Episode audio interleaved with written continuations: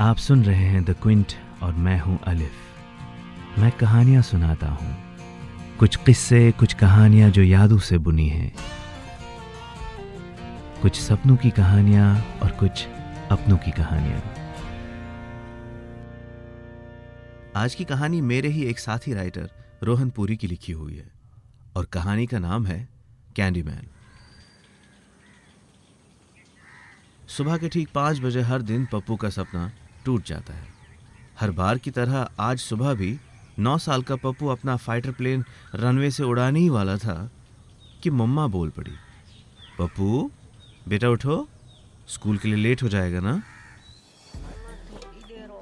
फिर क्या, रोज की तरह आज भी एक आध अंगड़ाइया लो, थोड़े से नखरे, थोड़ी देर और सोने की जिद, और फाइनली बाथरूम की सैर।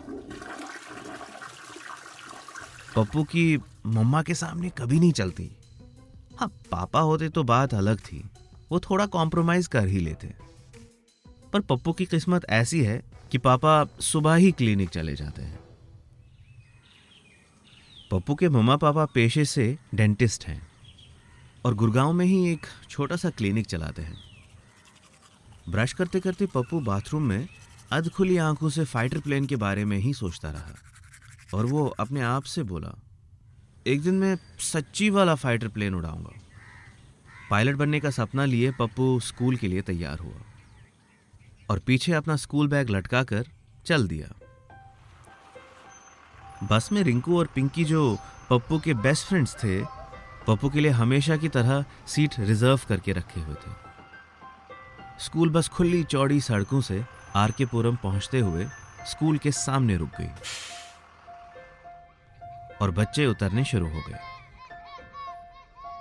पप्पू पढ़ाई में हमेशा ही अव्वल था और मैथ्स तो एकदम टेन ऑन टेन। इसीलिए तो पप्पू क्लास में रॉक स्टार था। पप्पू से तो सभी लोग इम्प्रेस थे। टीचर्स भी, बच्चे भी, और तो और बच्चों के पेरेंट्स भी। इसीलिए तो शायद बच्चे पप्पू से थोड़ा जेलस भी फील करते थे। मानो एक तरह से पप्पू एग्जाम्पलरी शर्मा जी के बेटे की तरह था। पूरे दिन के स्कूल के बाद पप्पू और बाकी स्कूल के बच्चे घर की तरफ़ लौट रहे थे। बेल बजने के साथ ही बच्चों की खुशी देखकर ही बनती है। आई एम श्योर आप भी इससे रिलेट तो कर ही पाएँगे आफ्टर ऑल हम सब भी कभी ना कभी स्कूल तो गए ही हैं ना? खैर, कहानी की तरफ़ आते हैं। पप्पू अपनी स्कूल बस का वेट कर रहा था, जब उसे गेट के बाहर ही ऑपोजिट साइड पे एक अंकल बहुत सारे बच्चों को टॉफीज और चॉकलेट बांटते हुए दिख गया। पप्पू ने इस अंकल को काफ़ी बार नोटिस किया था। ये हर दिन कैंडीज लेकर बच्चों में बांट दिया करता है। आज उस अंकल ने ब्लैक पैंट और वाइट शर्ट पहनी थी और आज तो कैंडीज बाकी दिनों से ज़्यादा कलरफुल और टेम्पटिंग लग रही थी। पप्पू अपने क्लास के बाकी बच्चों से ज़्यादा क्यूरियस था और इस क्यूरियोसिटी के चलते पप्पू ने उस अंकल की हाइट का अंदाज़ा लगा लिया। वो उंगली के इशारे से उस अंकल की हाइट अपने पापा से कंपेयर कर रहा था। और खुद से बोला must be five feet five inch no wait five feet six inch हाँ. बाल पापा जैसे नहीं थे और मूछे बिल्कुल नहीं। बच्चे मस्ती से खुशी खुशी ये कैंडीज ले जाकर बेफिक्र होकर खा रहे थे। पप्पू मन ही मन ये सोचता रहा कि आखिर ये अंकल हर रोज इतनी सारी कैंडीज लाता कहाँ से है? और फ्री में सब बच्चों को बांट भी देता है। अभी वो इसी सोच में था कि उसकी बस आ गई। और वो बस में चढ़कर घर के लिए निकल गया। सेक्शन रेड के आशीष ने भी एक चॉकलेट लिया था। और वो बड़े चाव से सबको दिखा दिखा कर खा रहा था। शायद इसके मम्मा पापा ने कैंडीज और स्वीट्स खाने से इसको मना नहीं किया होगा। पप्पू ये खुद से बोला। खैर, पप्पू ख्यालों में मगन पूरे रास्ते चाह कर भी कैंडीज के बारे में सोचने से रह नहीं पाया। पप्पू बस ये चाह रहा था कि किसी तरह वो कैंडीज उसके हाथ लग जाए। उसने अपने एस्टिमेट से यह भी सोच लिया था कि स्कूल से लौटते वक्त घर पहुँचने से पहले वो आराम से कैंडीज खत्म कर सकता है। इस तरह मम्मा पापा में से किसी को पता ही नहीं चलेगा। अब ऐसा नहीं था कि पप्पू के पेरेंट्स उसकी पसंद या नापसंद का ख्याल नहीं रखते थे रखते थे, बल्कि वो तो पप्पू को बेहद चाहते थे। पर बात यह थी कि मम्मा पापा दोनों डेंटिस्ट थे और वो पप्पू की सेहत को लेकर बेहद फिक्रमंद थे। रिस्पॉन्सिबल पेरेंटिंग का ये तो असूल है ना, कि बच्चों की जिद को बच्चों की सेहत के आड़े नहीं आने देना चाहिए। बस वही मुद्दा था। घर पहुँचते ही पप्पू ने रूटीन की तरह गर्मा गर्म खाना खाया, फिर होमवर्क किया और फिर प्ले टाइम इन सब के साथ साथ पप्पू बस उस कैंडीमैन और उसके ललचाने वाले कैंडीज के बारे में ही सोचता रहा। अब वो बस ये प्लानिंग कर रहा था कि किसी ना किसी तरह वो कैंडीज ले ली जाएँ। अगले दिन स्कूल खत्म होने के बाद पप्पू जब बाहर आया तो फिर से उस अंकल को रोड के दूसरे तरफ़ बच्चों में कैंडीज बांटते हुए देखा। अब पप्पू अजीब दुविधा में था। आया रोड क्रॉस करके आगे बढ़कर उस कैंडीमैन से कैंडी ली जाए, या फिर मम्मा पापा का कहा माना जाए। बस ये दो ख्याल थे जिनके बीच में पप्पू खड़ा था। पर मम्मा ने तो कहा है कि never talk to strangers Pappu ये खुद से बोल रहा था। पर उनको पता नहीं चलेगा। पप्पू ये भी अपने आप से बोला, अब डर और लालच बराबर बराबर की थी। क्या करें क्या करें, जाए कि ना जाए? कैंडीमैन से कैंडीज ले लें या नहीं? पर अगर गलती से भी किसी बच्चे के पेरेंट्स ने देख लिया तो मम्मा पापा बहुत गुस्सा होंगे। ये सोचकर पप्पू वहीं रुक गया। कुछ टाइम बाद कैंडीमैन वहाँ से निकल रहा था। पप्पू के मन में आया कि ये तो भाई आखिरी चांस है।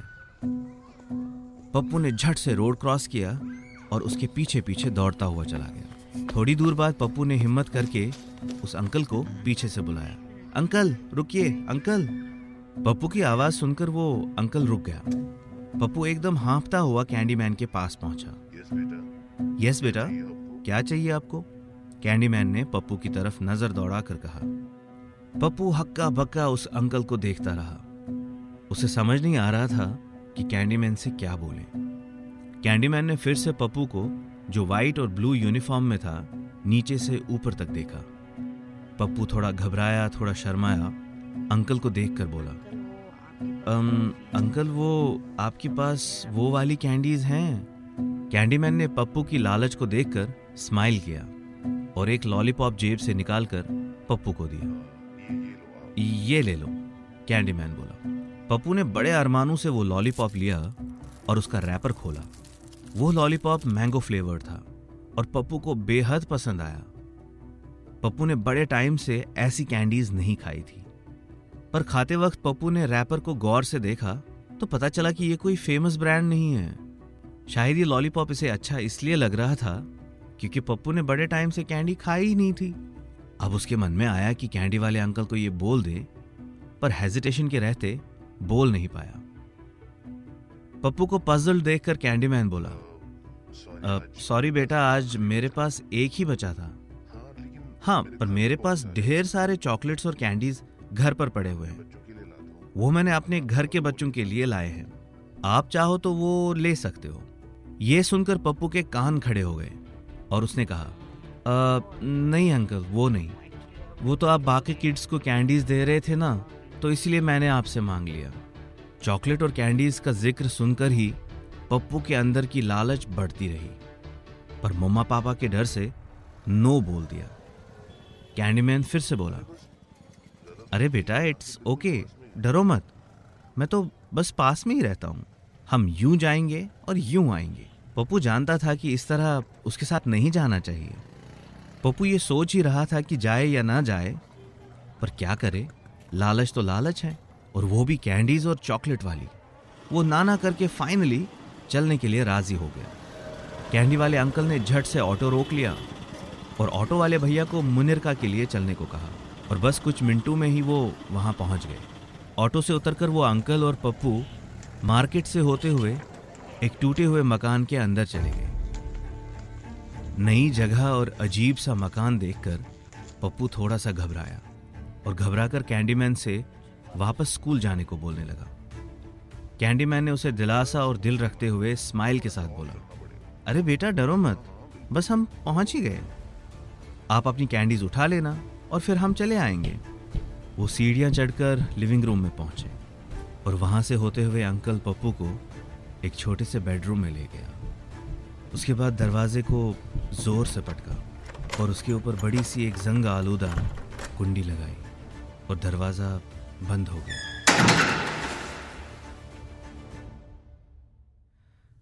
एक घंटा बीतने के बाद मासूम पप्पू समझ ही नहीं पाया कि वो कहाँ पर है और उसके साथ क्या हुआ। बस उसे यह अंदाज़ा ज़रूर था कि उसके साथ कुछ ठीक नहीं है, कुछ ऐसा हुआ जो होना नहीं चाहिए था। पप्पू घबराया हुआ था और एकदम खामोश हो गया। वो बस चाह रहा था कि वहाँ से निकलकर मम्मा के पास चले जाए और पापा की आवाज़ सुन सके। उसे अब किसी चीज़ की तमन्ना नहीं थी। पप्पू का सर घूम रहा था और तबीयत ऐसी थी कि मानो उल्टी कर बैठे। कैंडीमैन अब पप्पू को और कैंडीज दे रहा था। अचानक से पप्पू के लिए वो किसी मॉन्स्टर के चेहरे जैसा दिखने लगा। पप्पू ने कोई भी कैंडी लेने से इनकार कर दिया। कैंडीमैन अब उसे स्कूल छोड़ने के लिए बोल रहा था। पप्पू ये भी समझ नहीं पा रहा था कि उसे जाना कहाँ है। तुम वापस आना और कैंडीज के लिए। उस अंकल ने एक अजीब सी स्माइल के साथ कहा। यह सुनकर ही पप्पू एकदम से घबरा कर वहाँ से भाग आया। उसका बैग भी वहीं छूट गया। वो भागता हुआ बहुत दूर निकल आया। उसे यह अंदाज़ा भी नहीं हुआ कि वो आखिर है कहाँ पे। जब वो रुका तो बीच बाज़ार में ट्रैफ़िक और दुकानों के बीचों बीच पहुँच चुका था। एक मासूम से हिरन के बच्चे जैसा, जो अचानक से दरिंदों के बीच मानो फंस गया हो। ठीक वैसी ही फीलिंग पप्पू एकदम पत्थर बन चुका था। अचानक से एक आवाज़ पीछे से बोली, पप्पू, तुम यहाँ क्या कर रहे हो? और तुम घर क्यों नहीं गए? ये आवाज़ गणेश सर की थी, जो पप्पू के स्कूल के पीई टीचर थे। वो फिर से बोले जवाब दो, तुम यहाँ कैसे आए? पप्पू से कोई जवाब नहीं आया। या यूँ समझे कि पप्पू को गणेश सर की कोई बात ही समझ नहीं आई। जिस चीज़ से वो कुछ वक्त पहले गुजर चुका था, उसने पप्पू के जहन पर एक ऐसी चोट लगाई थी, जिससे उभरना बहुत मुश्किल था। गणेश सर पप्पू को वहाँ से सीधा स्कूल ले गए। और उसके पेरेंट्स को, जो पप्पू के घर न आने की वजह से बेहद परेशान थे, कॉल किया। कुछ वक्त बाद पप्पू के मम्मा पापा स्कूल पहुँच गए। मम्मा को देखकर पप्पू उसके सीने से लिपट गया, एक पत्थर की मूरत जैसे। उसके मम्मा पापा दोनों हैरान और परेशान थे। पापा ने पप्पू से पूछा, बेटा Pappu why did you miss your bus is something wrong Pappu से फिर भी कोई जवाब नहीं आया। वो बस खामोश देखता रह गया। मम्मा पप्पू को वहाँ से उठाकर कार में ले आई और बैक सीट पर बैठा पप्पू सहम चुका था। मम्मा ने स्माइल करते हुए पप्पू से कहा, Pappu we got something for you ये कहकर उन्होंने बैग में हाथ डाला और बैग से एक लॉलीपॉप निकालकर पप्पू के हाथ में रख दिया। पप्पू ने लॉलीपॉप देखकर एक ज़ोर की चीख निकाली और लॉलीपॉप फेंक दिया। उसके बाद पप्पू जारो कतार रोने लगा और उसके रोने की कोई हद नहीं रही और आखिरकार पप्पू की खामोशी टूट गई। बस ये थी पप्पू की कहानी। इस मासूम सी उम्र में ऐसा जख्म लग जाए तो इंसान उम्र भर भी इस जख्म से उभर नहीं पाता। पप्पू अभी भी पायलट का सपना लिए हुए हर रोज सोता है, पर अब उसके सपने में एक भयानक राक्षस भी जगह ले चुका है। हमारे यहाँ, हमारे घरों में स्कूल्स में, हर जगह ऐसे कई राक्षस भरे पड़े हैं। पप्पू की बस यही ख्वाहिश है कि कोई और पप्पू की तरह किसी राक्षस का शिकार न बने। अगर आपको आज की कहानी छू गई तो मुझे कमेंट सेक्शन में लिखिए। मैं रोहन तक आपकी बात ज़रूर पहुंचाऊँगा। बाकी आप अपना और अपनों का ख्याल रखिए। मैं जल्द लौटूँगा एक नई कहानी, एक नया किस्सा लेकर। तब तक के लिए मेरा इंतज़ार कीजिएगा